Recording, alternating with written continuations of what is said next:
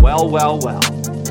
It's Tuesday, November 7th. It is one day into college basketball season, and in a lot of ways, it was already a day of reckoning. For my bets, for Carter's team, and for quite honestly, a lot of other things we've sort of danced around this preseason. We're going to talk about a lot of it, but uh, the sad boy himself is in the building. Carter Elliott coming to you live from his basement, where his number four in the country, Michigan State Spartans, just took an overtime loss at home to the James Madison Dukes. Carter, how are you? I'm not well. Straight up, not. I'm. Just, I'm just not. Just not well. It's just I, I waited so long for hoop season. Like I was I was genuinely excited.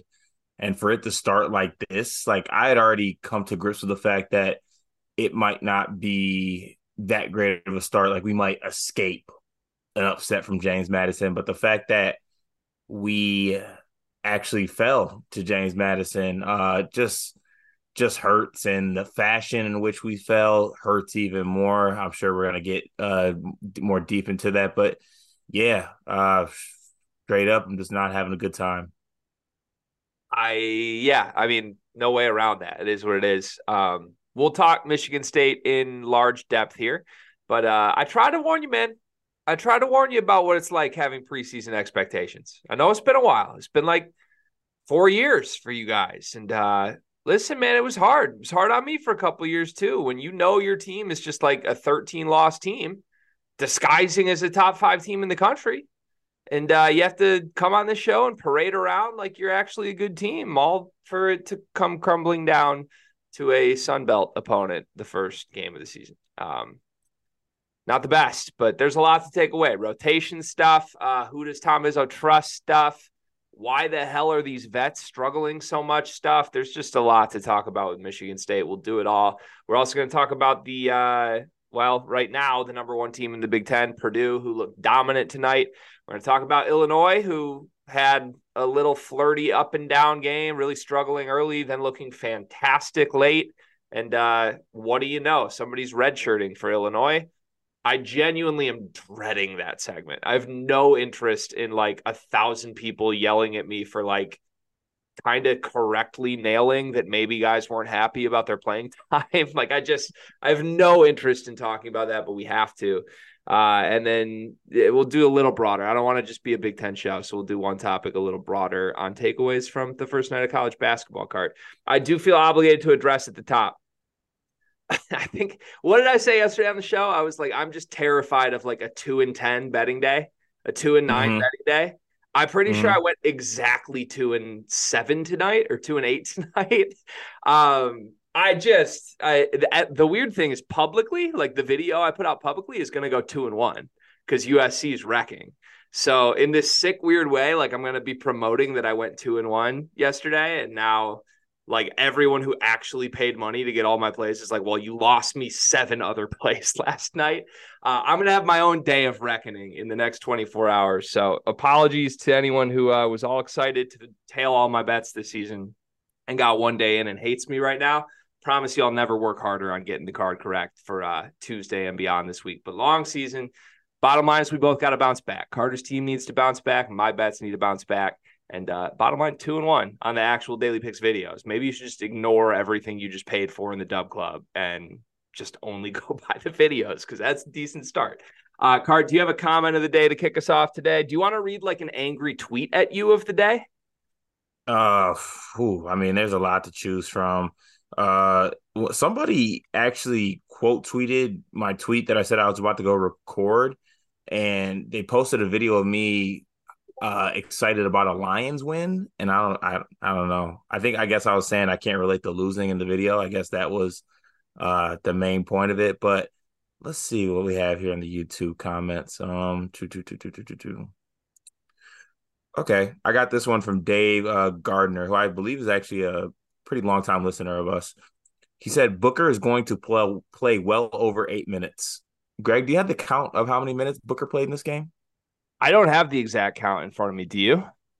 I do not, but I believe it was under eight minutes. pretty pretty easily if I had to guess. Oh, here um, we go. But, I got it. I got it right here. Uh, Xavier Booker played five minutes tonight. Five five minutes of mm. basketball game in, in a game where the other front court veterans, quote unquote, gave you absolutely nothing. But hmm, interesting. But anyways, to move on to the comment, Tom Izzo is smart. he needs one of the freshmen to pop, or at least two of the three to be serviceable players. Losing Joey Hauser can't be serviceable if you don't play them. This team can't win it. This team can't win a national championship just expecting re- the returning players to all make huge jumps.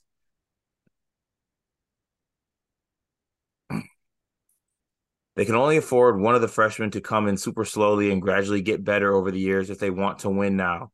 Joey is a bigger loss than people think. I'm confident that this will happen, though. Good chance all three are legit rotation players.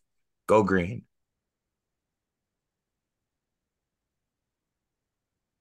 How do you feel about that comment? I mean, you you just teeing me up with this right now? Ugh. I, I mean, lots of breakdown in that. I think I what I mostly take away from that, Dave, is that we are going to miss Joseph Jamal Hauser way more than we thought.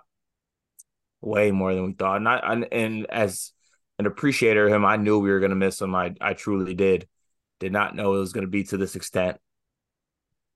Didn't realize that. That's on me. Yeah. Uh yeah we'll talk more about it. But I, I think we did know we were going to miss Joey Hauser. I think we've talked about it, and uh, maybe it's a little louder than we realized. But I we we thought it would be pretty loud. Like I think we've correctly called out like there's no one that can shoot in this front court except for Xavier mm-hmm. Booker. And, uh, that was a massive part of it tonight. So we'll see. We'll get to Michigan State. That's going to be our first topic tonight. So if you're waiting for that segment from us, don't worry. You won't have to wait long.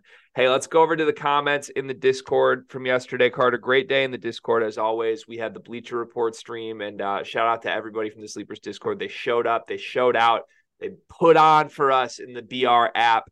And uh, we're really hoping we can get some sort of reoccurring featured spot with Bleacher Report this season. We're working on it right now. We just need our sales team to close, which is me. Uh, I'm not a salesperson, so who knows if that'll go well or not. But uh, in the meantime, here's the comments. If you want to join the Discord, the link is in the description of every single video that we do. Uh, and honestly, a great time to join would be now because you can get a little flair that says what color team you are or what team you're a fan of. And we don't have any James Madison fans in the Discord yet. So it would be really nice to see some purple and you could come in and do some, you know, little chirps at Carter Elliott's expense. Here's the comments. Booby starts us off today. He says, uh, Emmanuel Sharp has 20 tonight. I just want to let y'all know that I know ball. Oh, early first game victory lap, Booby. That's interesting.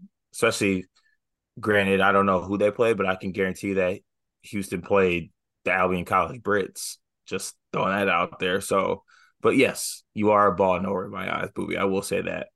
A lot of lot of first day victory laps. I'm I'm I'm impressed by everyone taking them. I'm telling as you, you should. If I had just hit my bets today, I'd be on a generational victory lap train right now because there's a lot of things that I said might come true this season that already look pretty good. I'm not gonna lie.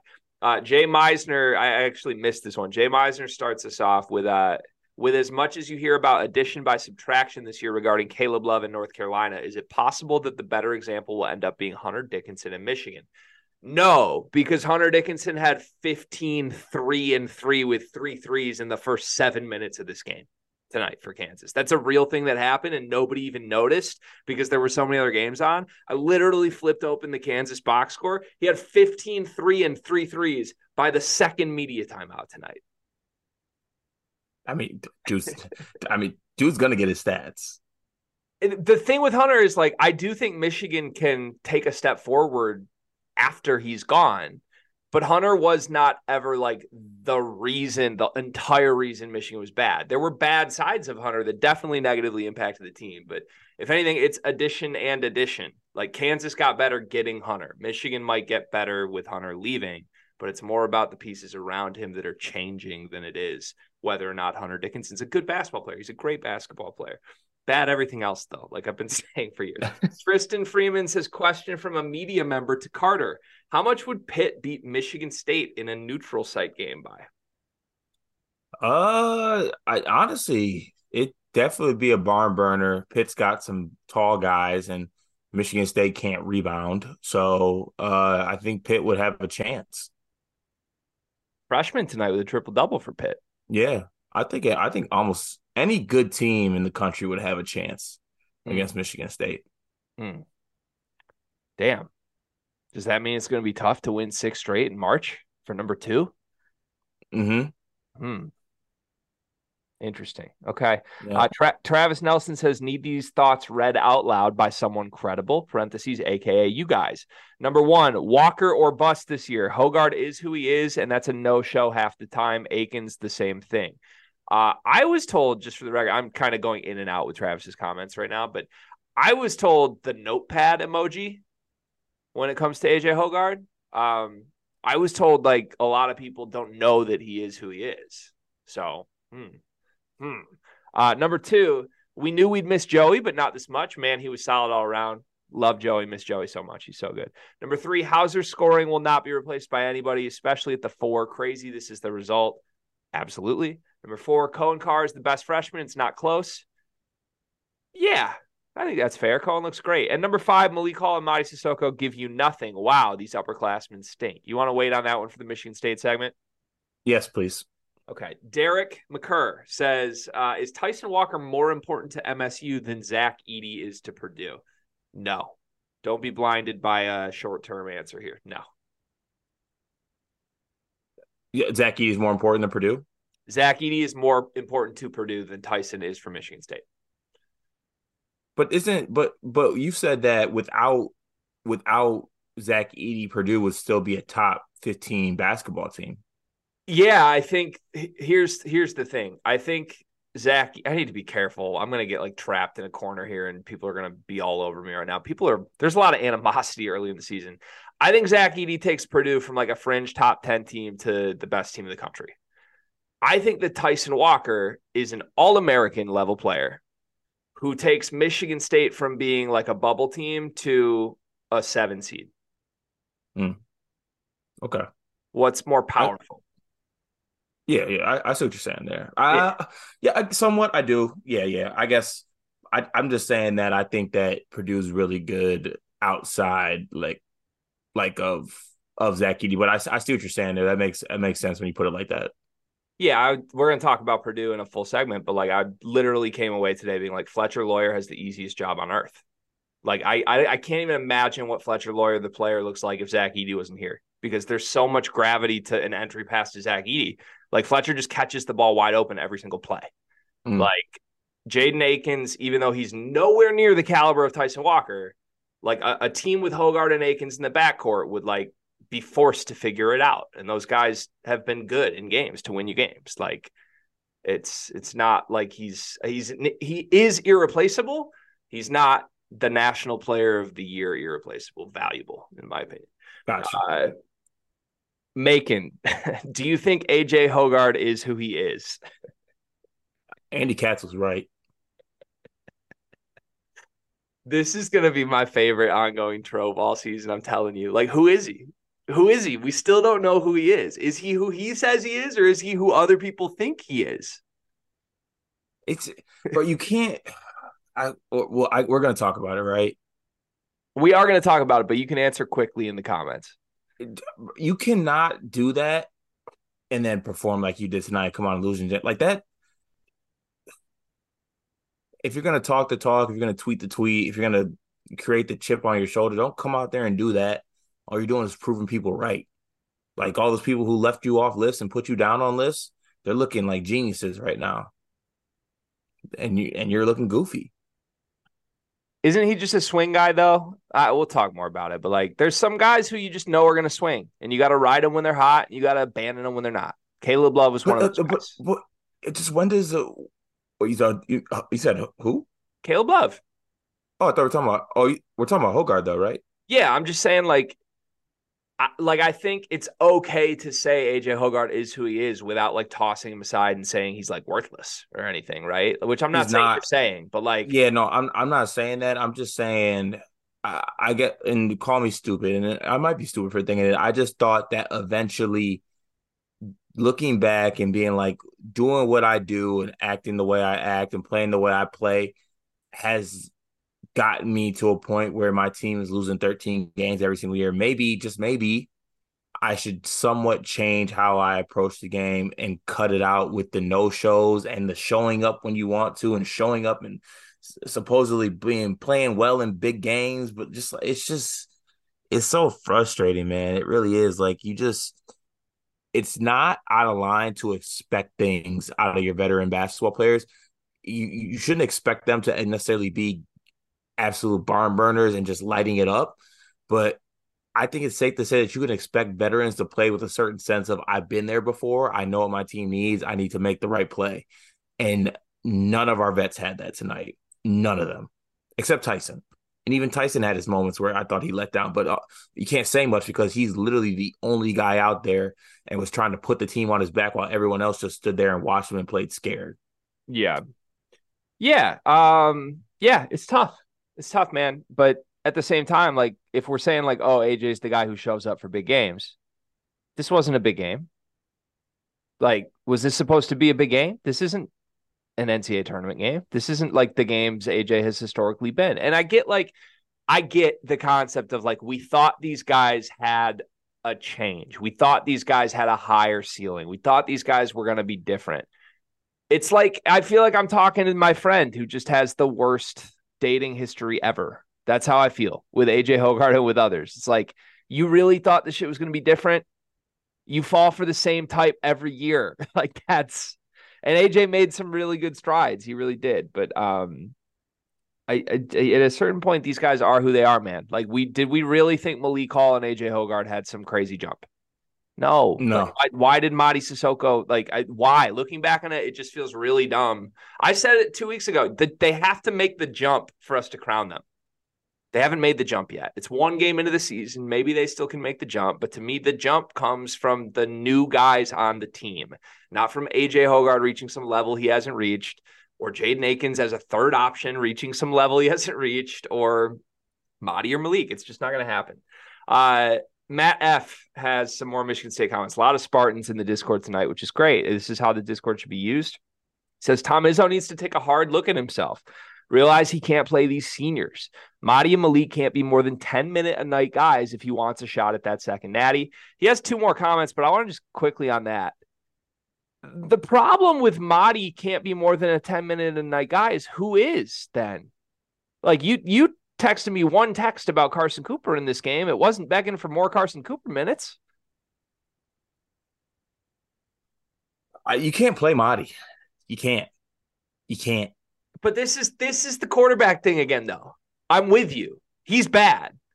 He might be better than the other centers. like it's not good. It's dire. Uh, no, no, no, no, no, no, no. I'm cut. No, I'm not allowing that. Mady is the worst center on this basketball team. Did he not? Let me say this. Let me say this. I I think I agree with you, but we need to actually flesh this out because did he not have a couple like tough in traffic on the move catches tonight that turned into dunks?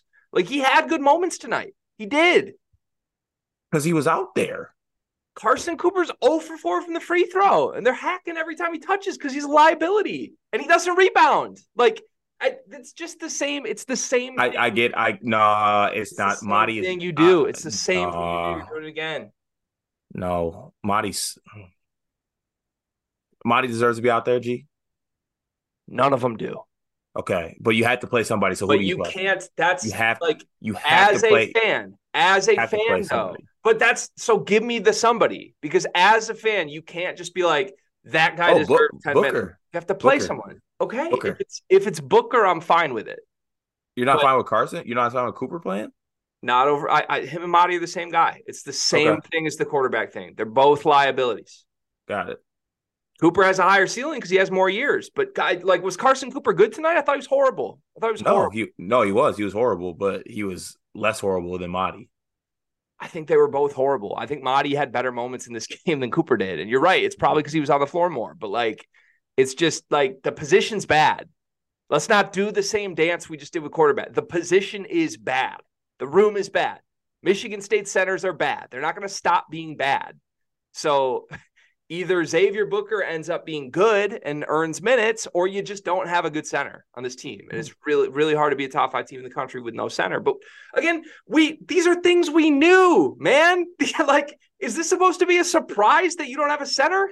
Did we not watch the last season of this team? Like, well, I mean, I did I didn't think that Carson Cooper was gonna be this bad. I thought he showed like a little bit signs of actually being something he fell for the offseason stuff, man. And I look, I'm you said the same. You said the same thing. You didn't say anything after the the exhibition games that he there might be something there.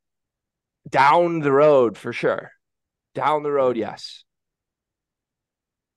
Just like Katin Hauser, give him three years. Let's see what we got. Like this team's supposed to win a national title this year. That's what I was told. like but it doesn't it doesn't add up. The math is not mathing and i'm not a math podcast.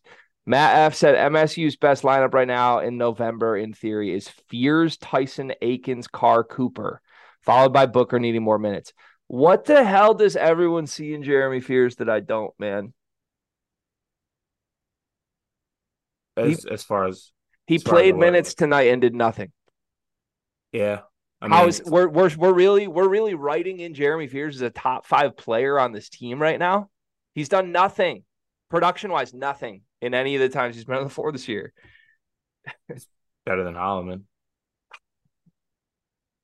I I think you're right, but like it's it's just crazy. It's the backup quarterback thing that just drives me nuts in general with this fan base. Like I think Jeremy Fears had zero and one tonight and we're like, that guy's a top five player on our team. Like, huh? That means we just don't like the players on our team. Uh, and then the last one, I've seen these MSU teams lose weird games in November through January. It still would not surprise me to watch them in OT, or I think to watch them win in an elite game come March. Um, yeah, I still, I mean, as crazy as it sounds, I still think this team can win a national championship. Just a lot needs to change. They need to go from a, a caterpillar to a butterfly by March. That's what they need to do. You think that happens? I wouldn't bet on it happening, but I, definitely believe it can happen. Definitely. But you need mm-hmm. different players on the court for that to happen. And a changes lot of growth. Need, yeah, changes need to happen. Yeah. And a lot of growth too, genuinely. Like even I'm not even advocating that the freshmen are like great right now. They're not, but they need to grow and be better than the broken vets that Michigan State has right now. Uh, Crispy K says, any explanation for Mady and Malik getting all the minutes down the stretch? You have a quick thought on that? Uh, seniority. It's trust. That's the real answer. Tom, for whatever reason, trusts those guys more than he trusts the freshmen right now. Hopefully that changes at some point. Uh, Guy, you have you have more on that, or do you want to move on? Nah, sorry, I'm this this is ass, man. All right. We'll talk about it. We'll talk about it in the segment. Guy says Sleepers Media has been trashing Nebraska all offseason, but who's 1 0 right now? Tough L for my Lindenwood boys tonight. Uh, I, I, even got the Tominaga injury news I was looking for, and still a tough loss. I'm getting victory lap by Nebraska fans. I mean, just all time low, all time. I do want to say a uh, a staff member of Nebraska basketball went back and liked my tweet from this afternoon saying like Tominaga's officially out. I sent this play to the Discord this morning. Like, get on it while you can. So for real, uh, yeah, I wildly respect Nebraska like trolling after the fact after the win. Uh, a couple more quick ones here. Jack MCM says, "What was the worst Big Ten performance outside of Michigan State on night one? Were there teams that were bad outside of Michigan State on night one? I had no idea." Uh, Rutgers probably. It's got to be Rutgers, yeah. Yeah, or even honestly, even Ohio State. Yeah, they. I mean, they got it done in the second half. I would say. Um, yeah, but, but I mean, they're still not a, good. Still in a dogfight to the end with Oakland. Yeah, Oakland is not good. Um, yeah. look the the conference as a whole looked horrible tonight, mm-hmm. except except for one team that uh I've been adamant is clearly ahead of this conference, and I feel pretty good about that after one night. Uh, final comment of today's show. Cy Freed says, Y'all have likely already recorded tonight's episode. Joke's on you, Cy Freed. Here we are. But I just want to hear your thoughts on Tom Izzo's behavior in post game interviews after losses like this. This could be coming from the place of a biased in conference rival, but he kind of just shuts down and kind of pouts, which is never something you want to see your coach do. Again, this could be pure bias from me. And if so, feel free to let me know. Uh, I haven't had a chance to even look at Coach Izzo's like post uh post game presser or anything like that.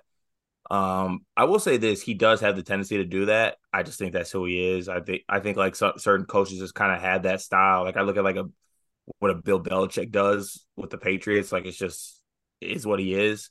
Um, but I could also see like as a as an outside fan, someone seeing that and being like that that's kind of put offish and kind of like snooty, I guess is uh, maybe is the word for it. But uh, Izzo's Izzo. Uh, I don't think that also he is um not able to bear any of the blame of what happened tonight. By the way, I think a, a lot of what happened also had to do with him. Wasn't just players on the floor. Yeah, um, yeah. I think Izzo wears his heart on his sleeve, both good and bad, and in a lot of reasons, like from the media side of things, it's refreshing and it's good because you want people who don't just give you like coach speak. And I don't think Tom Izzo gives you coach speak. He's not afraid to tell it like it is, whether that's things he feels really strongly disagrees with the consensus on, whether that's hating his rivals, whether that's whatever. Uh, he's not afraid to do it, whether that's calling out his own players. And that's what he did tonight. I'll save it for the segment, but I do have one quote in front of me that uh, is a little spicy from Tom. So we'll save that for the segment. But yeah, my only issues with his are when he like crosses a line getting personal with rivalry stuff, which he has definitely done with Michigan in the past. And I know I've told this story before, but he like basically said Caris LeVert because Beilein overworked him. And that's just incredibly rude and not accurate to me. And then he's had about 11 injuries since in the seven years. So uh, have never heard him mention overuse on his own injuries there ever, but it was a big deal when it was Caris LeVert from Michigan. So um, that's just one example, but that's who he is. And it's good for the conference. It's good for the sport that he is who he is. So Rival fans should hate it though. That's how this goes. You're supposed to hate the most successful, most animosity, most entertaining coach there is. So continue to hate Tom Izzo, Seyfried. It's okay. Join the bandwagon with me. It is what it is. Uh, all right. Thanks to the comments. Thank you to the Discord. Thank you to Cart for powering through a little past midnight when we're recording this right now in the middle of just a devastating day. Uh, that's I mean, come on, man. We made you. We really. We made you wait three years for Michigan State to like turn the corner and be great, and then you couldn't even get one. Not even one. Two games in. You had the Tennessee loss too. Like this team is just consistently stinky right now, and we have to come on here and like pretend things are fine. That's so tough for you, man. Uh, Michigan State. Let's just get to it. I'll read you the Tom Izzo quote. This is uh, one that was pulled out from his presser tonight. He says, I don't have very good leadership right now. Says players in the locker room were hurt, disappointed, I guess embarrassed. That's the Tom Izzo quote tonight. Michigan State loses to James Madison. Uh, I, I do want to note this on the front end because I don't think everybody pays attention to this as much as they should. James Madison is not a cupcake opponent. Michigan State should have beaten them. They were 16 point favorites. They probably should have won this game comfortably, in my opinion. James Madison is a good team that has a really real chance at making an NCAA tournament. And then when they get there, has a really good chance of being a team that can steal a game or two in the NCAA tournament. Uh, I loved what I saw from James Madison tonight. I thought they had a perfect game plan, extremely well coached. Uh, I don't think they shot the ball well at all. I mean, that's the thing. You didn't get like beat by hot shooting from James Madison, but to be point blank, I thought they out hustled, out toughed Michigan State. I thought they punked them and, like I said, had the right game plan, got in their shit, and really threw Michigan State out of everything they wanted to do. Uh, from the Michigan State side of things, there's a lot of stories here. Rotations being one story, shooting being another. This team was one for 20 from three point range. Good luck winning a game ever shooting one for 20 from three point range.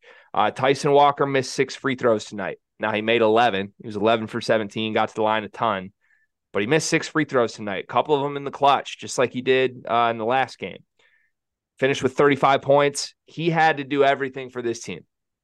Everything offensively was Tyson Walker tonight. That's because Malik Hall and Jaden Akins, and for large stretches of the game, AJ Hoggard were nowhere to be found. And then the center position is what it is. It's messy as it's always been with Mady Sissoko and Carson Cooper. And uh, we mentioned it at the top of the show, but Xavier Booker played five minutes in this game. He did not play a minute in the second half or in overtime. So obviously not the result you wanted to see. Um, let's just ask you point blank how serious are the concerns after this game? Is this like full blown panic, hang it up, the season's over? Or are you hanging in there believing there's still a really great team somewhere deep down under the surface? Uh, you know, I I truly do think that there is somewhere deep down the surface a a great Michigan State team, but I think that changes need to be made. And one of the main changes I think need to be made is that the younger guys need to have more of a chance. I get that the veteran guys are the ones that Izzo trusts. I, I guess I can't fault him for that. I mean, when you spend and you play so many games with these guys, you probably develop some type of trust just by seniority alone and that guy being around. But god damn, man, like it was truly hard to watch some of the vets during this game, man. It's just like, and I'm not even just pinpointing like the Malik and Madis, and I feel like that's who people think I'm pinpointing. Where was Jay Akins in this game? Like, where was he? Like, he comes back, he's supposed to have this huge role. Where was he tonight? I did not notice him out there for a majority of the game. What was where was AJ Hoggard at during this game? It's just like all these guys, all these upperclassmen disappeared in this game. And honestly, even the younger guys disappeared in this game. I thought Tre Holloman didn't have that great of a game. Carson Cooper didn't have that great of a game. No one played well except for Tyson. And that was it. And Tyson did everything. Tyson was the only one out there who wanted it. He was he got hurt at some point in the second half and uh kind of looked like he was hobbled. Still tried to put this team on his back. He was doing steals. He was getting to the line. Obviously, he missed some clutch ones, but if it wasn't for Tyson tonight, we lose this basketball game by 20 and it's not even close. So I, just a lot of soul searching has to be done by this Michigan State team. I think you also hit the nail on the head by saying they, they got punked. Like this James Madison team got to every rebound, they got to every loose ball. They were talking shit. Like it was just uh, they deserve to win this game and they didn't even play that well in my eyes. Like I thought this this is a good James Madison team. I'll give them credit. And they didn't even play well and they were still able to come into the Breslin and be the top five team in the country. So there's definitely need to be some changes that need to be made, but I I don't know if Izzo's going to make those changes. To be honest with you, like uh, I know the phrase is, "If I was a betting man, well, damn it, I am a betting man." I I don't know if those changes are coming. Like I just don't understand how you see what's going on during that game and you don't zag a little bit and try to throw something different in there. Like th- throw Xavier Booker out there for a little bit. Let him play through some mistakes. You let Mady and other guys on this team play through mistakes. Let Xavier Booker play through some mistakes. Let's see what he can do. Uh, in that game, there's no reason that Malik Hall should be playing more than Coen Carr. Coen Carr was playing better than Malik Hall in that game. He should have been in more than him. Coen Carr's dunking that last one that Malik Hall missed that layup on. I, and you know, honestly, and I I hate to harp on players personally and what they're doing, but it's just like what Malik's doing right now is hurting the team. He is. What Mady's doing right now is hurting the team. And I'm not even talking just offense. Like the defensive pick and roll thing was atrocious tonight. Pick and roll defense was absolutely atrocious. Uh, rebounding was atrocious. And those are all things that we need our front court players to step up and do. And they just didn't do it tonight. So here's my issue with this. Um, you're right on pretty much everything you said. I think this was as bad as Michigan State can play, essentially. I I don't know, man. As crazy as it sounds, like I don't think this was a great Tyson Walker game. like no, it, I, no it, he he was making a lot of winning plays, but like he didn't shoot. Like honestly, yeah. he didn't shoot that well. That first half was really bad by him, honestly. I mean, he was 0 for 5 from three. He missed six free throws. Like I, I to me, this was like a Tyson I'm going to do everything in my power to put the team on my back and steal us a win we don't deserve game. And he almost did. Like he had six steals. He he had some big moments for sure. He had chances to win it individually where they kind of just, I mean, the last possession of regulation was like give Tyson the ball, get out of the way. Um, I think we both are okay with that. Like I think we'd rather see Tyson with the ball and get out of his way than the ball in anybody else's hands at this point. But um, I just I don't know. Like Tyson, Tyson's the only guy who outside of Coen Carr, did anything notable tonight. I mean, I guess you can pick out like Jaden Akins had 11 rebounds and he had a couple moments where he like bully balled his way to the rim, but nobody could make a shot. The centers are abysmal. it's a disaster. Like I, I don't think that's a stretch to use those type of words. Like the, these guys are bad. These guys were bad all of last year. Just the difference is the team didn't have expectations of winning a national championship. This year's team like is supposed to. The problem is they didn't really upgrade anything, right? And w- we were told this freshman class was so special that everything got upgraded. But the starting center is not upgraded. It's not the power forward spot is a huge step backwards from Joey Hauser. And uh, no offense to Coen Carr, who I think's been awesome thus far, but it's a step back from Joey Hauser, even if Coen Carr is playing that position. Like what Joey Hauser provided from a spacing perspective and from a rebounding perspective is essentially the two things this team doesn't have right now. And we we might think Coen Carr is better than Malik Hall at him because he is. We might think he's the best option in the front court because right now it looks like he is. But like Joey Hauser, it was so good. Like I don't I don't think at least until the end of the year Coen Carr is even going to approach the type of impact that Joey Hauser had. So then you're just looking at like, okay, is it depth that wins things for this game? Because I was told this is one of the deepest teams in the country. In fact, I think I used those words multiple times was this team is so good and so deep, and everyone that plays is good. Except the problem is like the bench did nothing outside of Coen Carr in this game. Like go go up and down the, the list here. Carson Cooper's the guy everyone wants to win the center spot. He had zero points and four rebounds, 0 for 4 from the free throw line, didn't attempt a shot in 17 minutes. That's the guy who's supposed to be our starting center now?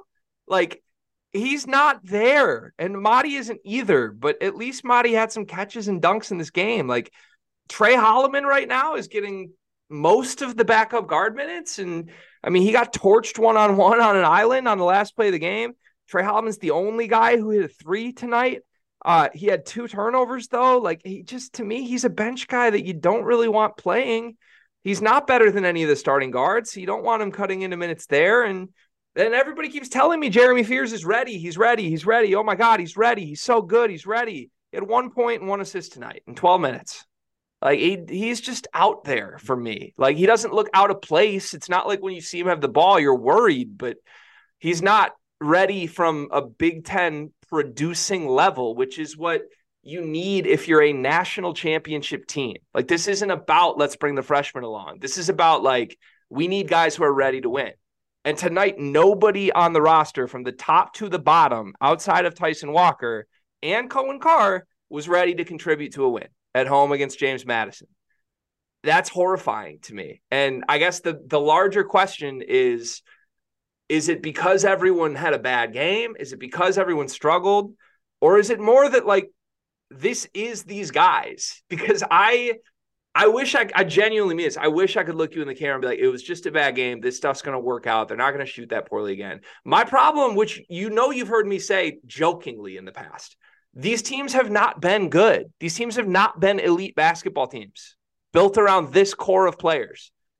And I like I watched this team do. I think I said it last week. It, it's not fun for me to watch this team. What I really mean by that is like I don't think this team is that good on the court when Hall and Sissoko are in the game. Like I just I don't see it at all. There's no shooting. There's no rebounding. It's everyone just stand around and watch Tyson Walker go one on one. And like tonight, James Madison said we're gonna put three bodies on you the moment you drive. Like they left Malik Hall wide open. They left dudes wide open and no one can make you pay except for Jaden Akins and Tyson Walker. And I don't know how you fix that because to me, there is no like guy you can point to that's like, this guy's ready or this guy's going to get better. Like, I guess that's Coen Carr, but even Coen Carr is not a shooter. Like, he's not going to start making threes in December.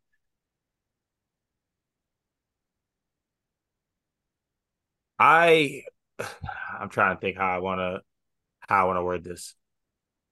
I think you're right. I think that there there isn't another level for some of these guys. I think they are what they are. And if they continue to play the amount of minutes that they play, that's what you're gonna get. Like I don't think you could what what is the the phrase? Like you you do things a certain amount of times, it's just like it's insanity at that point. Like I I just wonder if Coach Izzo is gonna reach the point where he's like, I I these guys just might be what they are, and I gotta see what I have with other guys if you have all this talent and you have all these players, because I do think that he has, I think this team has depth. And if they don't, prove it to me that they don't, but I'm not gonna completely buy it because you're not even giving other dudes a chance to show you have that, that. Like, isn't the point of having depth when guys aren't playing well? You give other guys a chance. Isn't so that the point? Here's here's the thing though. When we say like guys aren't being given a chance, that's just Xavier Booker, right? It's just Xavier. Yeah, yeah. Yes. Yes. Okay.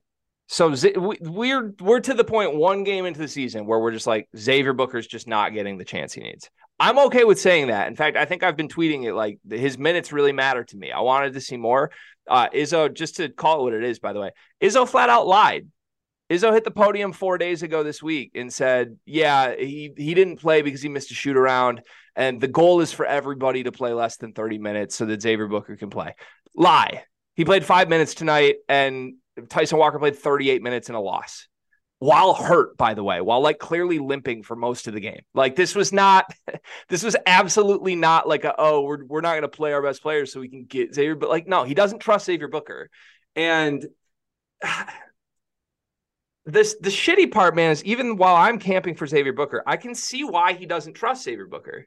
Oh, uh, yeah, I, I, I can too, unfortunately. So that's it. Like, that's my issue is like, if we're really going to sit here and be like, the coaches screwed this up we have to have an answer we actually feel good about. And like, I would personally try more Booker, even despite the issues. But like, Booker was giving up rebounds tonight. He wasn't playing hard. And the one thing you can't do if you're going to play for Tom Izzo is not play hard. So, like, I I'm just racking my brain trying to think of what the fix is because I you know me, you know I'd love to sit here and be like, it's the coach's fault this happened.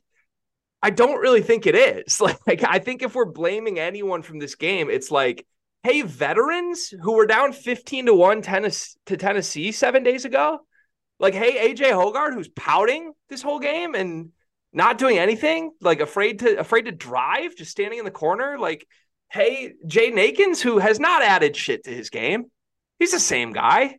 like, hey, Malik Hall, who's visibly broken, but yet somehow the whole team keeps going to him in the clutch.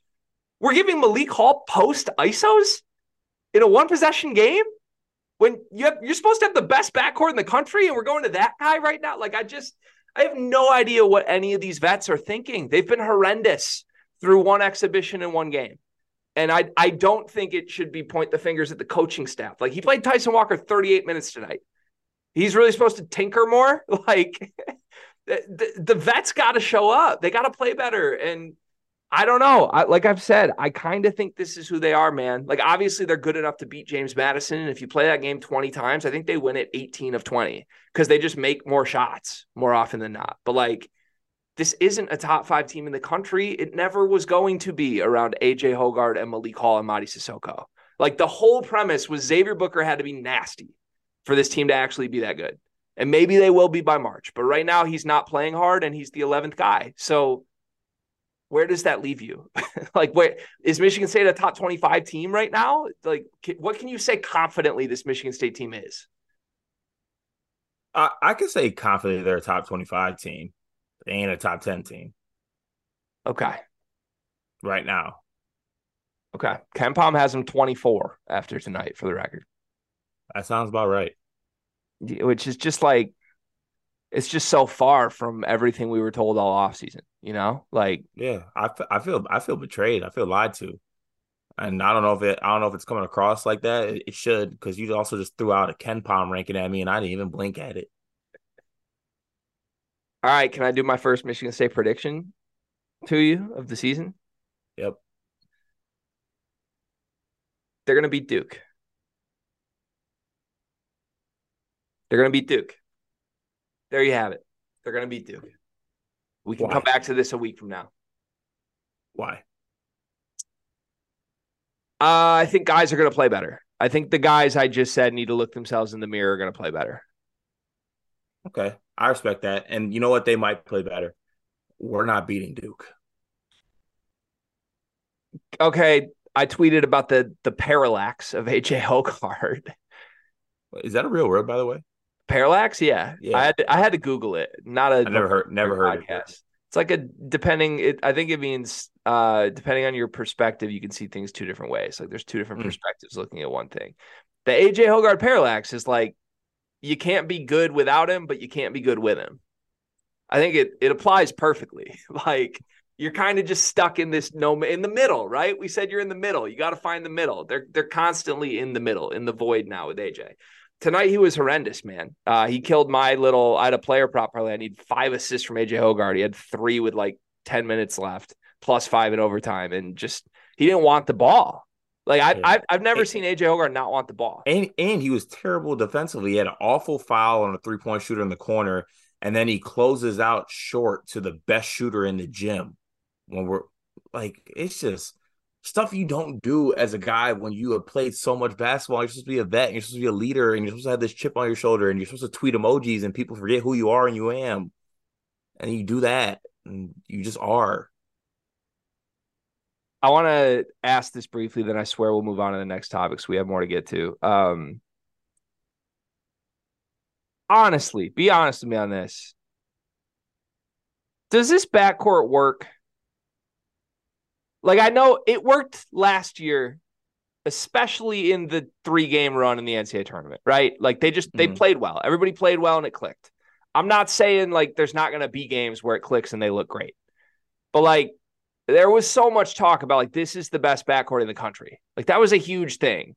Mm. And I'm like the more I look at it, man, it felt a little clunky to me last year, even though it worked in the big moments. Like it felt clunky at times. And you add an extra year of this where like we were told all three of these guys made these ridiculously unselfish decisions which they did. I give them credit. They were all mature about it. They all came back for the greater good. Well now the season's here. Like tyson walker just played 38 minutes shot 26 times and scored 35 points. Jaden akins still i don't think has the role he at least probably hoped he was going to get and I think AJ, Ho- I don't know what to make of AJ right now. Is AJ Hoggard like upset about something? Is he not? Is that just who? Like, I'm confused. It feels clunky to me in general, and it feels like there's an added level of like, I don't want to say immaturity, but just this added level of mental shit that wasn't there last year. Does this backcourt work or not? uh, I, I think that I think it works, but I think it works dependent on other things. I guess, like to me, when I think and looking back on it, the best backcourt should work no matter what. Like I'm thinking, uh, honestly, I was just watching the end of that uh USC game. Isaiah Collier and Boogie Ellis work no matter what, no matter what are the three guys you put around them. I think it's somewhat contingent of what the four spot is with this Michigan State team to the backcourt working because they need that space. Like Joey gave this team space. You saw tonight, there was no space any I mean, honestly, Tyson getting to the free throw line was kind of evident about how much spacing there just wasn't was because he was driving in three guys and they were fouling him, or he was hitting yeah. shots, or he was missing shots, but he was doing something to get him up basically. But there's just there was no spacing tonight. There was honestly no movement either. Like the offense just looked really weird. It and like it's and it and we were told all summer it shouldn't look weird because the backcourt's so great. And AJ Hoggard is this floor general, and he's one of the best point guards and one of the best passers in the country. And we looked awful offensively tonight outside of Tyson Walker. And even when Tyson Walker's offensive game to me looked ugly because it was just him going against five guys every single time. Yeah.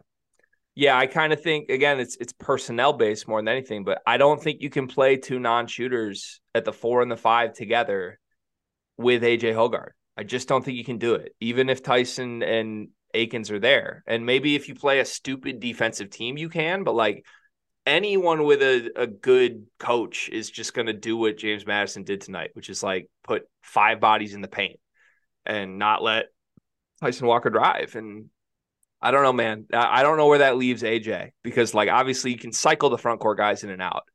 But again, the problem is like Coen Carr's the one guy you would put in from the bench in the front court. He can't shoot at all. He's worse than the other two at shooting. So there's not enough shooting, man. I keep coming back to it. There's not enough shooting. And uh I don't know. Maybe this forces Izzo's hand on like Gehrig Normand. As crazy as I was, I was, I was just gonna say like not to sound crazy, but like he, he's that's what that's what his mo is. Yeah, I heard he, I heard he shot great. I mean, everybody shoots great in warmups, but like I heard the kid didn't miss at all in warmups tonight. So might, uh, might be something might be something to think about. I'm trying to. Th- I've really been trying to think of like a radical solution to all that. Could you play Coen Carr at the five? Go small. Honestly, the way that our bigs have been rebounding, I don't think it's the worst thing. I actually thought outside of Coen's ability to like dunk the ball, which is evident and moving off the ball, I thought defensively he was actually pretty good. He did get lost on those last two ones that hurt us, but I thought for the most part, defensively and rebounding wise, at least what my eye saw, he was he was pretty good. I, I know I know his rebound numbers might not add up on the actual statistics uh box score, but from what I saw, I just thought he was one of the better rebounders. So, you know, and especially in this game, like yes, JB Bickerstaff, um, sorry, not JB Bickerstaff, but Bickerstaff's son who played for uh James Madison. Uh, I thought he was pretty dominant on the glass, but he wasn't necessarily like just an oversizing power. Like I, I thought like maybe Coen Carr could actually have hung with him uh playing the five position. Yeah. Yeah. Um yeah, I don't know. I don't think there's as many good bigs in the Big Ten as there have been in the past. So maybe like just embrace small ball's a thing. But again, I don't know how you embrace small ball without Xavier Booker because even if you start Coen Carr at the five, you're still playing a non-shooter at the four. And if you were gonna go like crazy four guard lineup, like four guards in Coen Carr, Tre Holloman's the guard you bring in, and he can't shoot. so like they're just like even none of the bench guys can shoot. That's my problem. Like it's crazy to me that Coen Carr and Tre Holloman just can't shoot, and those are your bench guys. Like I I don't know what you do with that when you already have three starters that can't shoot. It's crazy. It's a crazy formula. Uh, two very quick final questions, like speed round. Is Malik Hall completely broken? Yes or no? Yes. There's no coming back from it. No. That's really sad. I feel for him. You could tell he's just mentally shattered. I don't know if it's the injury or what, but like this was who he was down the stretch of last year, and it clearly didn't get right in the summer, and that's really really tough. Um, and then last last thing, it's the first week of March, like the final week of the regular season in Big Ten play. How many minutes is Xavier Booker playing? Less than ten. Then what happens? Is he in the NBA draft? Is he in the transfer portal? Is he back in Michigan State next year? He's not back in Michigan State. Draft or portal? Either one. Pick one. Draft. Okay. I think we could see a Kel'el Ware path here. We'll see. Um, I mean, at, at, bare minimum, hopefully you get a year two out of him if that's really where this is headed. If he's playing 10 minutes or less, hopefully there's a, a path forward because I believe in the kid's talent. I really, really do. But the effort stuff was on display tonight. So I don't know what you do with that. All right. Only up from here for Michigan State. Chin up, big fella. We got Maybe. a long, long show. You don't, you don't know that. Listen, man, it's not like you're going to lose more than 13 games. AJ Hoggard doesn't do that. I need a I need a damn beer. I wanted a cocktail before the show, and you told me we weren't drinking. Now here you are getting a beer. I didn't, I didn't want to, but like, golly, it's just like rehashing all this. Can you walk upstairs to my kitchen and make me a cocktail right now? Oh, it's just like this. The, the first 40 minutes of that, I just felt like I just took a gallon of peroxide and just it on my open wound. Okay, can you burned. Can you tee up the Purdue game while I go get myself a beer? I'm not going to let you drink a beer on my own show without me. Tee up the Purdue. Sure, why not? Yeah, okay. Let me let me tee, let me tee up the conversation we're going to have about the best team in the Big 10, maybe the best team in the country. Comes out as 19 and a half point favorites and does what a big great Big 10 team should do. They cover, they win easily. They get up in this game. I think it was 21 to 1 before you could even blink. Um, Braden Smith looked really good. Honestly, I thought everyone, in, in my opinion, looked real good for um for Purdue. Now Samford, uh, not good team. I know that uh, folks might say they're better than you think. They're just not a good basketball team. Wait, but... wait, wait, wait, wait, wait, wait, wait, wait. Mm-hmm. Is James Madison a good team? Yeah. And Samford is not. Samford is not a good team. No. Three spots away on KenPom prior to tonight one team is predicted to win their conference and pre- was predicted to make the national tournament. One team was not. James Madison, 22 and 11 last season. Samford, 21 and 11 last season. They're pretty similar in caliber. We're not going to. no, they're not. Greg, come on. They literally are. Every computer No, system says they are. Yes, they are. Okay. All right. Go. I'm not even gonna argue that. You can have it. Why are they not? One team is predicted to win their conference this year and make the tournament. One team is not. According to whose predictions? Like I've seen Samford predicted as much as I've seen James Madison to like factor into their conference race. Really? Yes. Oh, I must have missed that one. I, I'm very confused right now. No, I'd like to look this up I'm I'm looking it up right now. because It's not like either one of these teams are Florida Atlantic, but like Yeah, no, no, not not at all. I just I I'm actually intrigued to like know if I missed something here. Samford was picked uh, fourth in the SoCon preseason poll by the coaches, one vote behind third place. Okay. While James Madison was picked to win the Sun Belt and make the tournament. As a, I think they were projected 13 Again, seed. according to who? uh Mike DeCourcy, Mm, CBS. okay. All right. But I but anyways, Purdue looked dominant against not a bum team, not a cupcake team, a good basketball team, not as good as James Madison. There you go. Uh, and they dominated the game and they looked good. Nothing really much to say about it, to be honest. They dominated from the tip. It was 21 1 before you could even blink. Are we taking Mike DeCourcy over KenPom? Is that what we're doing? Like in terms of team caliber, Mike DeCourcy's the guru. Yeah, you realize you're asking you realize who you're asking that question to, right? I just I kind of feel like if we were like I don't know making a comparison between like KenPom and Mike DeCourcy, maybe one could say hypothetically like they're in the same tier, but maybe like KenPom is Purdue and Mike DeCourcy is Michigan State. Maybe I can see that. just throwing that out there. Um, no, you're right. James Madison, uh, I stand corrected. They were picked to win their conference, and uh, Samford was not. James Madison looked great tonight, obviously, in a lot of ways, other than, I mean, they shot the ball horribly and still got a road win. But uh, Samford did not look great. That little guard that Samford started was horrendous, by the way. Yeah. Can we talk about Yeah, that for a second? Yeah, the, the the Italian dude. so before before we talk the Purdue side of this, I actually have some serious problems with Samford that I want to address on the show.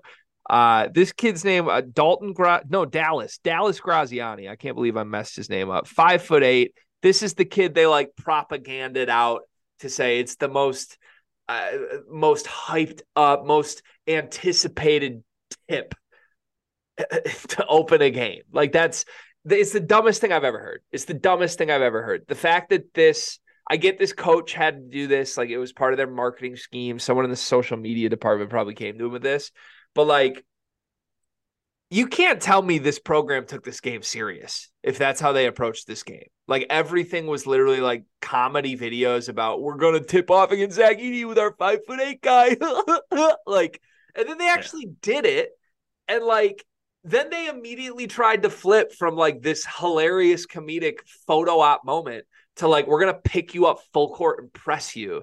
And Purdue was just like, "Are y'all kidding me right now?"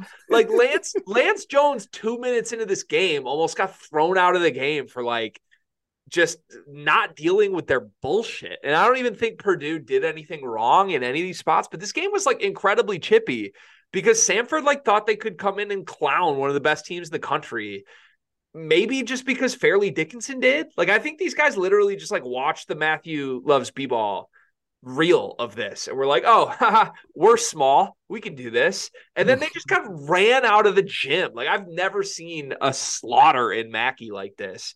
And they were still like with a minute left in this game, down 50, they were pressing. It was insane. I've never seen anything like this. Uh, so just for the record, not a samford podcast. I'm wildly underwhelmed with y'all you guys I thought were comedy tonight.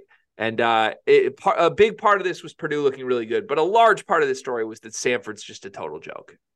Yeah, I mean, w- when they released this jump ball thing, I think my first comment in the Discord was like, I'm taking alternate line minus 26 and a half because all this hoorah bullshit.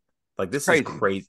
It's crazy. Aren't you trying to win a basketball game? If I'm on Samford's team, I'm low key like, what is like this sideshow, like cornball stuff you're doing? Like, I know like we're underdogs, but you got us going in here like we're make a wish kids or something like that, or we're trying to like just get a couple laughs or something like that. We're trying to win a basketball game. At least that's what those dudes on the team were probably thinking. And they they, they got dog walk bad. Yeah, like real bad, real bad.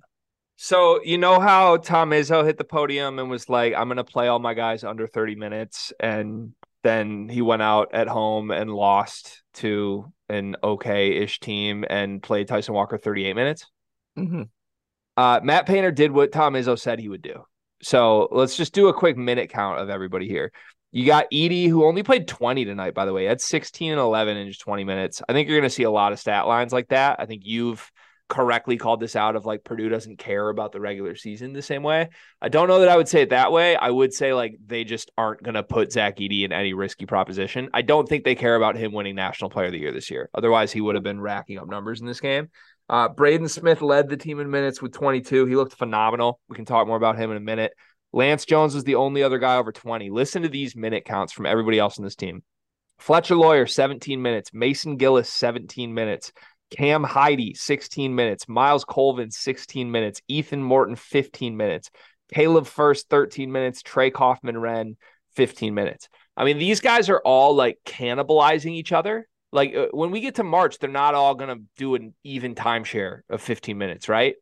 But I actually thought I was most impressed out of everything with Purdue. I was most impressed with that big collection group of guys because we sounded the alarm, so we were worried about the three uh, and the four, and I just named a bunch of dudes that can all play that I thought all busted their ass, for lack of a better word, tonight. Like I, I said this in one of the I don't remember if it was the Discord or somewhere else, but like it really feels to me like you can tell when Purdue's role players get their shot one by one, they know it's their shot.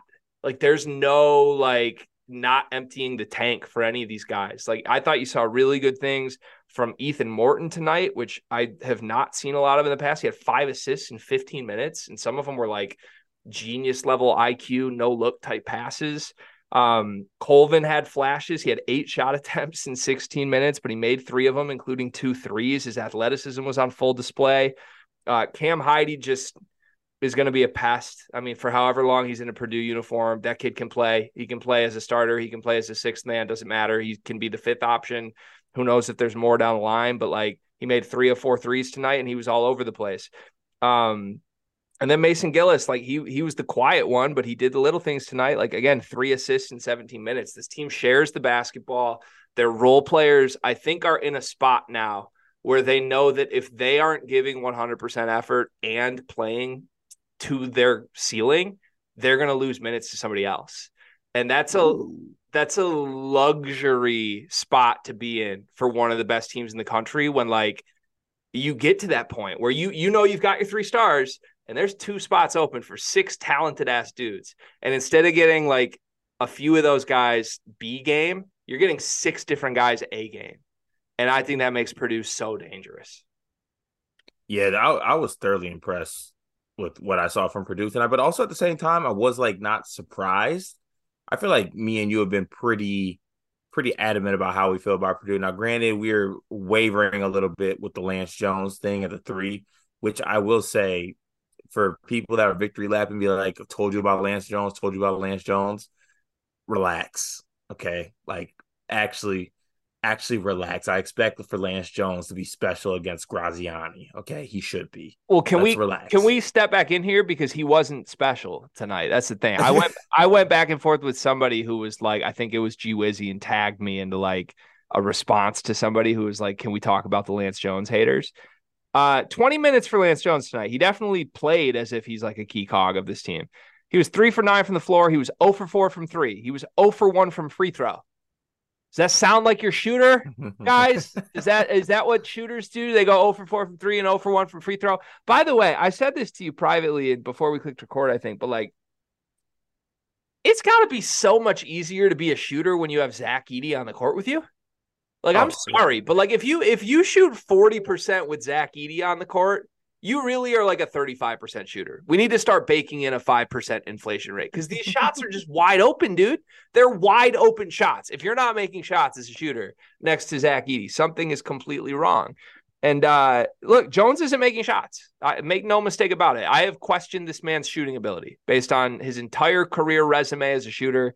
And uh, you can give me the, well, he shot 48% on catch and shoots if you want to. At a certain point, whatever is defined as a catch and shoot or not doesn't matter to me. Did he make shots tonight or no? He was 0 for 4 tonight. Uh, I think he had an 0 for last game as well. He's not making shots for Purdue right now. Um, and of all those guys that I said impressed me, quite frankly, I think Jones may have been the least impressive of that group. Not to like double down because I don't think he was bad, but um, I just I feel that it's very clear that Jones is still learning how to play next to Zach Edey. I felt like that shined through. Like he he screwed up an entry pass that if you've played enough with Edey, you just don't screw up.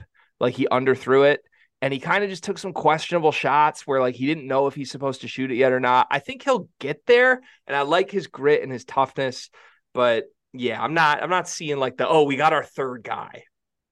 Yeah, also uh, this just came to my head. Is it that much of a learning curve to learn how to play with Zach Edey? Seems pretty simple it is and it isn't. I like I get where you're going with it, but I actually think like because when you play with Zach Edey, Braden Smith's a really good example of this. This there was one play tonight that Braden Smith curled up to the top. He had a catch and shoot three that was open. It was open. And he kind of like hesitated. And it wasn't out of like afraid to shoot. He had just banged three threes in a row. But he read the play so well to know that if he waited half a second, he would have Zach Edey on a seal where he could just catch and finish a hook that's unguardable. And Braden Smith has now played enough with Zach Edey to know, like, I'll take a guaranteed two over a semi contested three. Like, and Braden Smith is like 100 out of 100 IQ to me right now when he's taking care of the basketball. But like for a guy who's never played in a system like that and has to adjust to playing the national player, I do think it's difficult because Lance Jones comes in thinking like, "Oh, I'm here to shoot the ball." You're not always there to shoot the ball when you're playing with Zach Edey. Sometimes you're there to get the ball to Zach Edey. And I mm. think Lance Jones struggled with that in spots tonight, like just a little unsure of when to do what. Yeah, that makes sense. Yeah, I, I was just breaking it down more simply. Like, really, you need to throw it into Edey. Yeah. So basically, and that's not easy too, by the way. Once again, let me bring on my post, but there is an art form to getting the ball into the post, and there are actually players, guards in general who cannot pass the ball into the post, and it's actually baffling at times. But it, there there is a little bit more that goes into it, I think, and I don't know if it's the because I'm halfway through this beer already or, or not, but I've just had like some type of futuristic Raven-Symoné type vision that Zach Edey comes back and we get Zach Edey for another year, and then third year Braden Smith, and that becomes like the greatest guard big duo in college basketball history and Purdue will have that. Purdue will hold on to that forever. All right, there's a lot of people out there that like to say that I am a little biased. Maybe I'm not the most objective. Maybe I have my narratives and I stick to them and I I say inappropriate things. Can I come publicly and admit that I said something wrong this offseason? I'd like to own it. Wow, sure. I compared Fletcher Loyer to Kyle Guy. I let me know where to send flowers to to the guy residents. Um, I'm sorry. Fletcher Loyer, first of all, has hit the weight room less than I have since I became a father. That's horrifying. It's been one time that I've hit the weights since becoming a dad. Fletch hasn't done that though. Fletch like has lost muscle since last season. this kid, man, he gets bounced off the ball if he does anything. Someone needs to tell him just shoot the basketball. And he made four of six from three tonight, but like I thought he passed up like three open threes to dribble in traffic and it got knocked away or just taken from him. So I don't, I still don't know what it is with Fletch, man. Like I, he's obviously good, but it, just it leaves you wanting more, you know? Yeah, yeah, I agree. But all in all, dominant win by Purdue. I think we spent a little bit too much time on on Purdue for my liking, but completely dominant win by them. Uh, they did what they were supposed to do. They handled their business. Uh, not every Big Ten team can say that. Kaufman-Renn and Lance Jones for Jaden Akins and Malik Hall.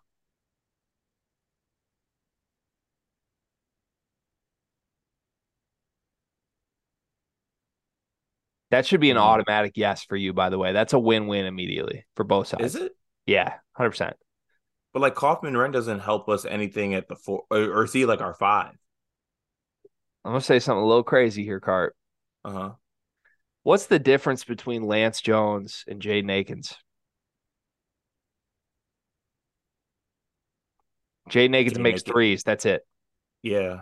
And not really a difference other than that, right? Is Lance Jones a good defender? I I, I might be wrong. Yeah. Very Is good he? defender. Yeah, yeah, yeah, yeah. Okay. I mean, Akins is probably more athletic than Jones. Jones pretty like at least tough. Like I, Yeah, I, is he- I wouldn't he- say he's he- not bouncy. Is he I don't bouncy? I don't know. I think I don't know. I think so. I just Yeah. man, I don't know. I'm just saying like if you had Kaufman-Renn as your big and a, a slightly more watered down Jaden Akins, got rid of Malik Hall, so you have to play Coen Carr at the four. All of a sudden, Purdue gets an actual like four shaped person to play next to Edey. Like a four a four shaped person. I think it would work, man. I think we should phone that in for both sides. Um, actually, Purdue might say no to that just because they want to sabotage Michigan State. they probably know they don't even need that. Just want to keep y'all bad. Uh, okay, all right. Good job, Boilers. Appreciate you. We'll talk more about you this season, I'm sure. Um, okay, third topic. Illinois. Like I said, I'm dreading this topic tonight. If you're an Illinois fan who's coming to this video to uh hate watch this or I don't know. I, I guess I don't really know what it would be. I feel like I kind of got victory lap tonight, even though I'm confused why other people were victory lapping because I kind of think what happened tonight was the reason we had the conversation we had last week, even if people didn't like what we said. Like we kind of implied there could be consequences to people realizing they're in small roles. And uh, whether or not that's unhappiness or not, I'm not even saying it is unhappiness because guys' body language was great today, by the way. Body language PhD goes both ways. Body language was great. body language was great for Illinois tonight. It really was. Uh, it- it- there's still consequences. Like a guy that I thought was going to matter for this team this year just decided to redshirt after the first game of the season. That's crazy. We're talking about Sencire Harris. If you don't know that yet, uh, Brad Underwood came out with the news in the post game that Sencire has informed to him that he would like to redshirt. What I've been told, I did try to do some digging on this. I know Illinois fans are going to throw this out because I have no sources. Uh, oh, the digging that I did was that this was a very unselfish move by Sencire. They are not expecting any transfer portal nonsense. This was him realizing he's kind of out of the rotation and he needs to get better and he values his long term career for Illinois. It remains to be seen if that's true. I tend to believe it straight up. I'm, you're not going to hear me come bash Sencire Harris for this. This is an unselfish move on paper from a guy that has only shown good qualities as a teammate. So if that's what happened here, very mature decision from a kid, and I applaud him for it. Uh, at the same time, Illinois had an up and down game tonight, which uh, has happened for Illinois teams before. They were trailing Eastern Illinois early, um, down like seven points early in the game, kind of flirted like around the seven to 10 mark into like 10 minutes through the game. And then they turned it on quick. Uh, they ended up up 12 at halftime.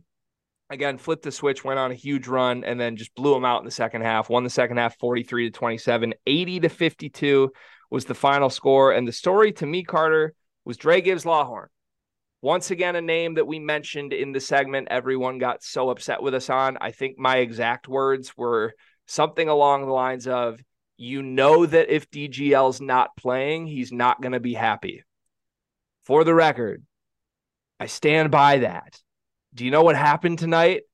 He played, which is why why we talked about why I think it's so important is because one, I believe in DGL's talent. I think through the moon, he's a talented basketball player.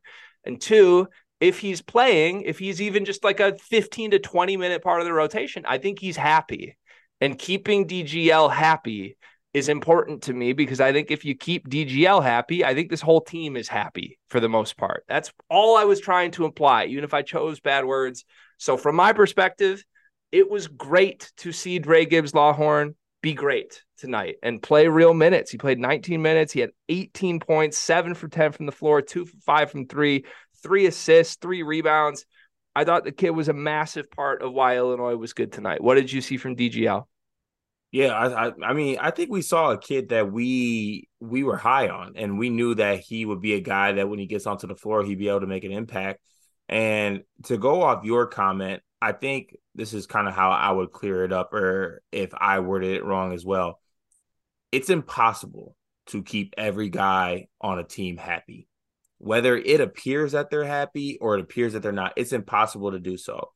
But what I'll say is that as a coach if you have a chance to keep talented guys happy, you should do that because they're talented. So in a game like today, DGL's probably feeling really good because he got his minutes and he got it and he had a good showing. And that's good for him because I think that gets him feeling good about himself. And also it affects winning in this game. Granted, it's against lower competition, but like those minutes, him playing, him being successful, I think that will lead to something going down the line for Illinois. And I think that he can be a part of their success this season. So it's good to see. Um, and it's it's it's not us anticipating drama of any sort for Illinois. I'm a guy who picked Illinois to be uh, just to flirt with being a top four team in the conference, and Terrence Shannon Jr. to be an All American, and Coleman Hawkins to do this and do that. So, you know, I'm looking for this team to have success, um, and I think they will. Uh, and and I think they had the role players in place to do it. And you know they got to a slow start, but they were able to pull away in the second half. So it's not that really you can say negative about this game. A lot of guys played. Um, I do want to comment on the Sencire Harris thing though, just because it's just odd to see a guy do that in today's day and age. But I think it speaks to who Sencire is as a kid. Like you, everyone who speaks about him kind of talks about how he's a team first, self aware type of guy and he was self-aware that he's not going to have minutes this year. And credit to him for doing that. Kind of hurts me a little bit because i like watching Sencire on the floor. Like even if i just feel like there could have been some minutes for him this year as, as a change of pace press type guy. Now maybe granted not a lot but i do think there's a certain skill set that he brings that could help illinois as a change of pace in some situations. But you know he he realizes he's he's not going to get the minutes that he wants this year, and he's redshirting, which is very rare. I think in today's day and age, especially if it's not because of an injury, it's just a kid himself saying, "You know what, I want a red shirt." Yeah, couple things that I want to talk the basketball side of this. I really I don't like that we're making this all about like happiness and body language and what does it mean drama again. But we I feel obligated to discuss it because we had the conversation last week and so many people got upset with it. So we're not going to run from it. We'll talk about it. Um, I think I think if you told me this was going to happen from a player on Illinois after this game, but you didn't tell me who, I would have hoped it was Sencire Harris because I would say genuinely, I believe that Sencire would do this and mean it sincerely. You like that? I, uh, that was smooth. That was smooth. But but seriously though, I think like, I, th- look, Illinois has spent all offseason telling anyone who will listen that they replaced bad locker room guys with good ones. And I've made jokes about it because I think you need good basketball players, not good people. But the truth is, great teams have both. Like you have to have players that like each other, that are also good and fit together well. And it is true. Illinois right now has the makings of a really good locker room. That's the first time I've said that about Brad in a while. And um, I think a big part of it is the guys he brought in. Like I think I think Domask and Harmon and Guerrier, to an extent, are all really comfortable playing smaller roles. And that's easy to say because two of them are starting right now. But I just don't think those guys are ever going to be upset. Those guys want to be on winning teams. That matters. And there's a sense of desperation from them because for, for most of them, it's their last year, right? So mm. you you have to pair that group of guys who are here for a year but just want to win with this group of blossoming young talent that's both the freshman class and the sophomore class, right? We like Ty Rodgers individually. We like Sencire Harris individually. You're a huge Luke Goode guy. Uh, Dra Gibbs-Lawhorn, we love the talent of. We really do. Uh, hey, Luke Goode, three for five from three tonight. He made shots tonight. You said you want to see that, and he made shots. I'm officially willing to table the. Are we sure Luke Goode can shoot? By the way, I think uh, I forget who it was in our Discord that wanted to say that. I think I'm willing to just buy him as a shooter. But the point is, like, you you need to merge those two groups, young talent with this older group, and the the simple truth of it is, the the group you need to prioritize more is the group of young talent because the group of young talent is the one that it's just of the utmost importance of to keep happy in order to keep the locker room. And of that group, Sencire Harris, and I would also put Ty Rodgers in this category, but I think Ty and Sencire are kind of culture guys. Those are guys that practice what they preach. Those are guys that buy into what Brad has done from the start. And uh, it's hashtag everyday guys. That's who Ty Rodgers and Sencire Harris are. So for this to be Sencire Harris that is doing this, that's great to my perspective. Like it's a super mature decision. And again, if you told me it was one guy, I would hope it's Sencire because I think he means it. I think other guys might not mean it if they did this. They'd be a little pissed off that they did it. So, uh, yeah, I fully expect that this is probably real and that you're not going to have any like, oh, will he, won't he enter the portal type things. Um, that's the last I want to talk about the the drama side of it. But I hope people can realize like we just talked about it objectively. Like we're not out here to hate. We're not out here to clickbait. Like we can assess these situations one by one. And the reason we assessed it so much is because it happened last year. I know that people got really hung up on me saying like the last four years they kept imploding. Bad choice of words for me. It was really the Skyy Clark situation, and then it was uh, the year before with Curbelo, which I know was tied in with mental health, but it still happened. Okay. So the whole goal this year is have a great locker room. They're off to a great start right now. Still surprising, we got a red shirt one game into the season, though. Like a little little bit of a surprise. Um, basketball wise, Terrence Shannon's just great. I just want to say yeah. that. Start from a positive yeah. note. 26 minutes tonight, 16 points. He shot well from three again, three for seven. But like, aren't you just getting this every single night from Terrence Shannon now? Yeah. You're, I'm I'm telling you, I'm I'm staying strong. It's going to be a great day when Terrence Shannon Jr. is the first team All American. It's such a luxury, man. It truly is. Um, he's just great. He's just so damn solid. Like I, I think you're right. I think you're on the right path of him being first team All American. Uh, okay. We, I think we talked about the good. We got we got to be obligated to like reference some of the bad. What was Coleman Hawkins doing tonight? I I'm not really sure. I'd like to ask Coleman what he was doing tonight. just like I, am laughing just because it's just like what what what what was that? Just over two, 14 minutes, over two from three, five rebounds, to assist one point.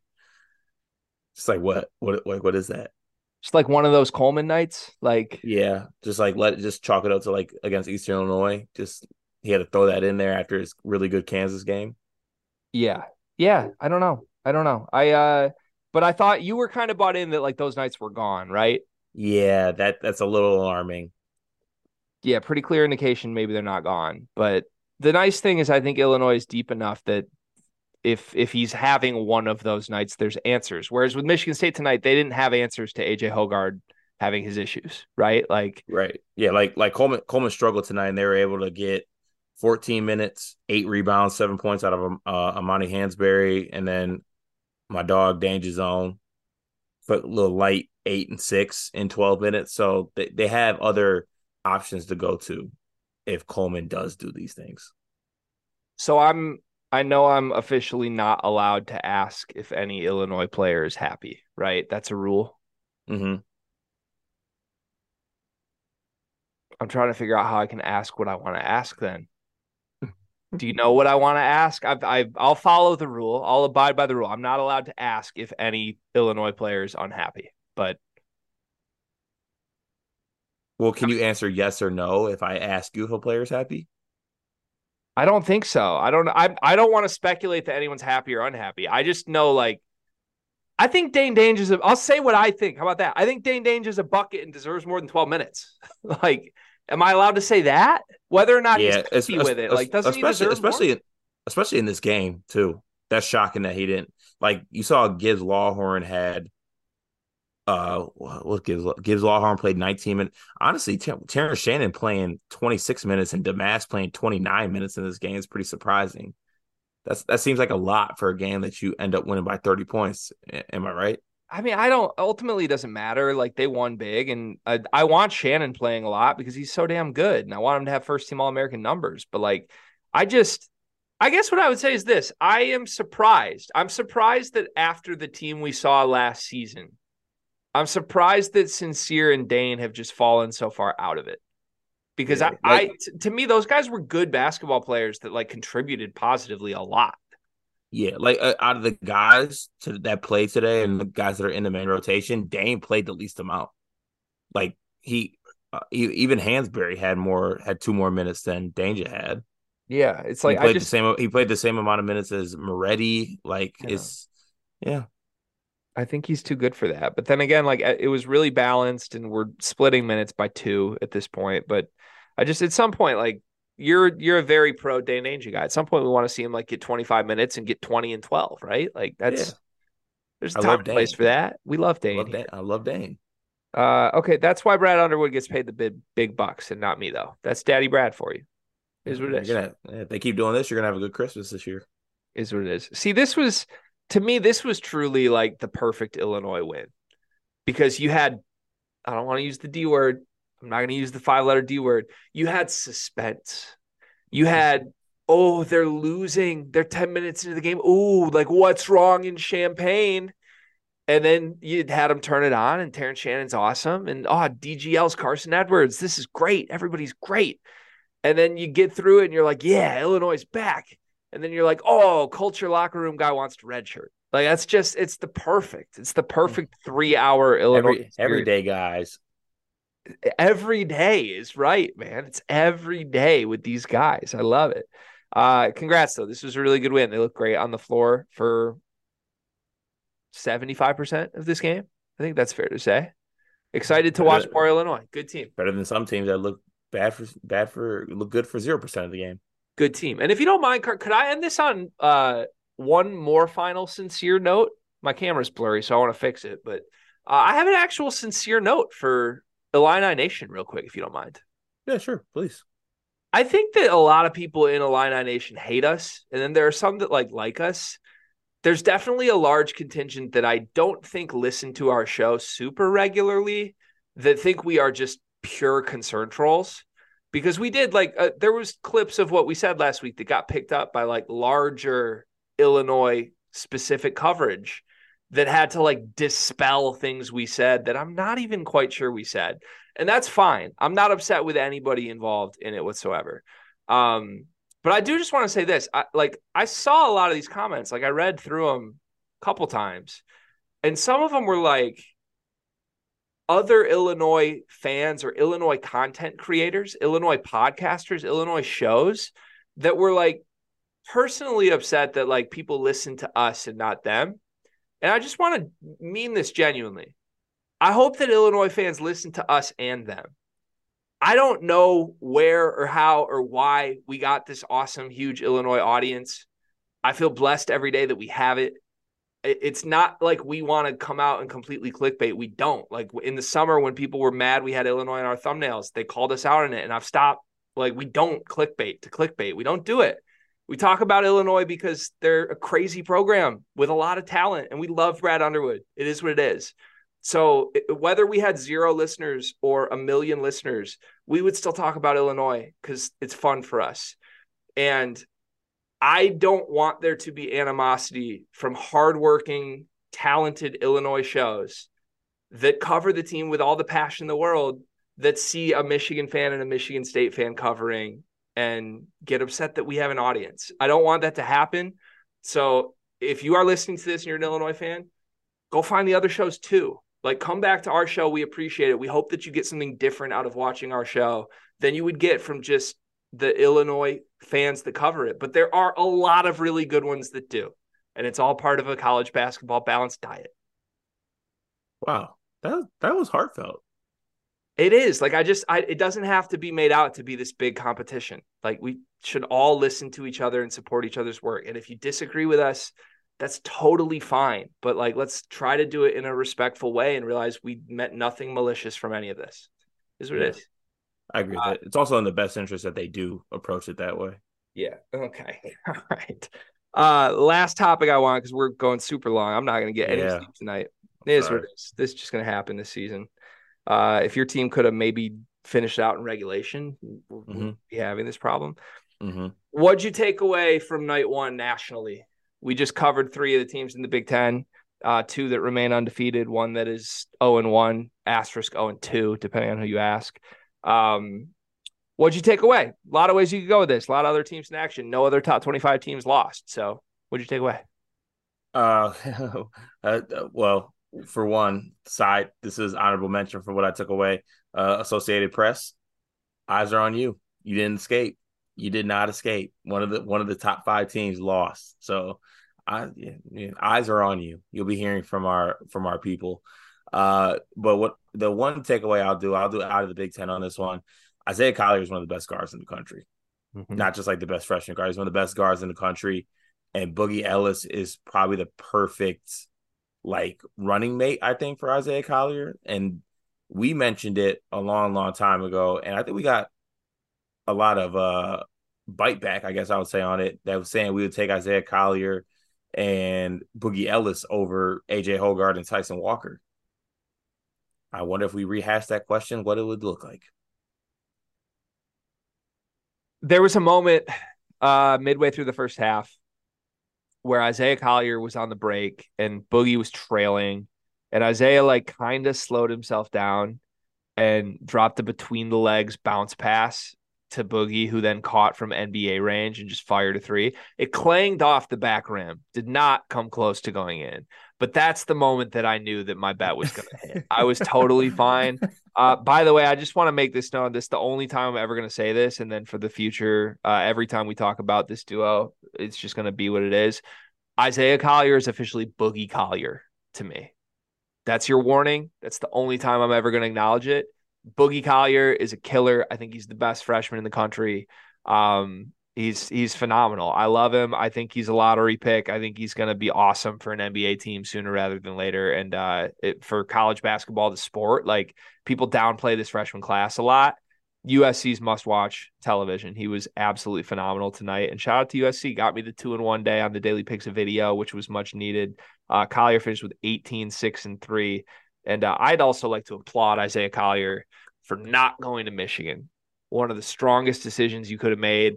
Who knows what our admissions department would have done? I don't know what your high school transcripts look like, but uh, you're thriving out in California, and I'm proud of you for it. Uh, Arthur Kaluma, not to Uh-oh. stick on that game too much, but uh, yeah. So there's a lot of, a lot of like, oh yeah, they got Arthur Kaluma and Tylor Perry. That's Markquis Nowell and Keyontae Johnson 2.0, right? Nah, those two combined to go six for 28 in this game. Uh, Arthur Kaluma specifically one for 11 from the floor, 0 for 5 from three. Where does this leave us on our constant quest to find out if Arthur Kaluma is the best bad player or the worst good player? Where is he at right now? Update on the scale. He is the best bad player. Ah, see, I'm I'm on the opposite end of this from you tonight. What What do you mean? I He's think this. I think this was the worst good player performance of the night. That's what I think. I don't think this was like a. I don't think there's anything best about this. I just think he was horrible tonight. So worst good player. and also Creighton watched that with a smirk on their face. Yeah, I'm excited to watch our Creighton tomorrow night. Um, other takeaways just around the sport right now. Tyrese Proctor. We sure he's great? Are we sure about that? I don't know. Everyone told us he was, right? I don't there's a lot of like best guard in the country stuff with Tyrese Proctor. Scored also six might less be points. also might also might be the third best guard on his own team. Yeah, he scored six less points than Jeremy Roach, man. Like he scored the same amount of points as Jared McCain in 10 more minutes. I don't I don't see it. Flip's doing everything for that team. Um just another I want to just like wrap around rapid fire through some of these things that I noticed from jumping around the sport. Caleb Love, super insignificant first night. I think that's the best we could have asked for from Caleb, right? like, don't we want that all the time from him and we yes. feel great? Yeah, Yes. it's great. 12, 12 points, four assists. Lovely. Keep doing that. Um, Texas, your big Texas guy, Dylan Disu, did not play in this game. Abmas and Hunter were just like fine. 12 and 11 tonight. Didn't really need more than that. Dillon Mitchell didn't really do anything. I don't know. Kind of kind of left like underwhelmed from Texas tonight in a 30 point victory. Yeah, scared, scared of uh just a little flyer here. Scared that Dillon Mitchell is not going to make the sophomore jump. I think he that people are expecting a little Mm. bit. Yeah, that's That a little scares me. scary. That is a little scary. I can see that. Uh Kentucky back. That's that. Hey, Reeves, Dillingham, Wagner. I bold think that- prediction. bold prediction stream. This is the type of team Cal does good with, though, in all seriousness, right? Like, I Mm. know th- there's been other Cal teams that like have had freshmen and not been good, but like, I think it's a good sign that like DJ Wagner 13 points, Justin Edwards 12 points, Reed Sheppard 12 points, Rob Dillingham 17 points. Those were your leading scorers tonight. Yeah, we love that. That's really good if I'm a Cal fan and I'm looking for what's happening with Kentucky right now. Mhm. Um, I don't really think there was anything else to know. Oh, excuse me. Sorry. Yeah. Uh, Hunter Dickinson was awesome. Great basketball player. Great college basketball player. Phenomenal basketball player, man. He was eight for nine. He hit three threes. Uh, I want to say this about Kansas. If they shoot 50% from three, nobody's beating them. Yeah, but they're not. They won't. But I'm talking like any one game. Like if they any game that they shoot 50% in, they're the best team in the country without question. Yeah, I'm with you on that. Actually, Dajuan Harris did not attempt a shot tonight. like that's so annoying, man. I think Kevin McCullar's for real though. You think like you think like he's the guy like like you they had the Wilson, the Agbaji, the Braun, like he he's the next guy up in that. Yeah, I think it's time to just start realizing the next Kansas wing is just going to be that every year. Um, this year it's McCullar. Next year it's probably Furphy. I don't know, but yeah, I don't know. McCullar just looked like I know Hunter was great, but like 22, six and five tonight from McCullar. I thought he was their best player against Illinois too. Like, Yeah, Fur- Furphy actually looked pretty solid in the minutes he played tonight. I thought. Yeah, they're deeper than we give them credit for right now. Um, at least when Timberlake shoots three for four from three. Another one of my bets, by the way, I had under 12 and a half points. He goes four for five from the floor, finishes with 13. Ridiculous. uh, just ridiculous. Sorry, I'm not laughing, but Uh, this brutal night, man. North Carolina struggled. Last one I really want to talk about here. Um, concerned for Carolina. I mean, my my bold prediction was they missed the tournament. I was feeling pretty good about that for long stretches of this game. Then they end up winning by 16. They ju- they're just not playing their best players. What? Elliot Cadeau should not be playing the least guard minutes out of this team. Okay. I mean, he played 19 off the bench. Like, He should not be outminted by Paxson Wojcik. okay. That's Some- just I straight, think- that's that's my that's my takeaway. I think it was Tristan said it in our group chat, but uh yeah, noted winning culture guys, Harrison Ingram and Cormac Ryan really making a difference for this team. Like, Yeah, we, we overlooked that. I don't know if there's anyone in North Carolina's locker room that's ever been on a good regular season team. Ever. No, literally. And also, this kind of fits the narrative like Armando Bacot in this game, 25 and 13. And honestly, in a dogfight against Radford. So fake, though. It's so fake. It's so fake. I'm telling you. Uh, all right, that's our wrap around around the country. We'll probably be doing that daily at this point with how many games are going. It's 1.31 in the morning Eastern time. I got probably 90 more minutes of editing before I get this up. And then I'm up at 6:30 tomorrow, Cart. This is life now. Look at the life we've chosen. Hopefully Illinois fans don't drive me to self-harm tomorrow. That's the only thing I'm hoping for, quite frankly. Uh any just like final thoughts before one big thing? Like any emotional pleas? I feel like we could both have a breakdown moment right now. Like you're you're probably at a pretty low point. AJ Hoggard's your point guard, Malik Hall is your power forward, and Mady Sissoko's your center, and somehow you talked yourself into being a top four team in the country when you're barely a top twenty five team. And uh, I just don't like anything about where I'm at in life right now. So, do you Mhm. want to have a good cry for a moment? What do you think? Uh, I'm good. I my one big thing is just I I love you. Hmm. Hmm. Okay. Um. Thanks. Hmm. Is it my turn? Mm-hmm. Hmm. Hmm. My one big thing is I love you too. And then my second one big thing is I'm sorry to anybody who paid for my dub club. that's a that's a horrible no, no. plug. Yo, come on, man. Back against the wall time now. Do you know how guilty I feel that night one went two and six or whatever it was? I gotta add it up actually, but like, come on, man. Fight, fight back. You're right. At least the good news is that your back's against the wall. You fight back. Meanwhile, I'm gonna quit. Sorry, anyone listening to that, that's not any dirty thoughts you might have had. That's me slapping myself in the face right in front of the microphone. Um, I'll I'll bounce back. Right, tomorrow's got to be the best version of me. Period. We can. Yeah. Uh, honestly, you want to know what it was though, and it's not completely your fault.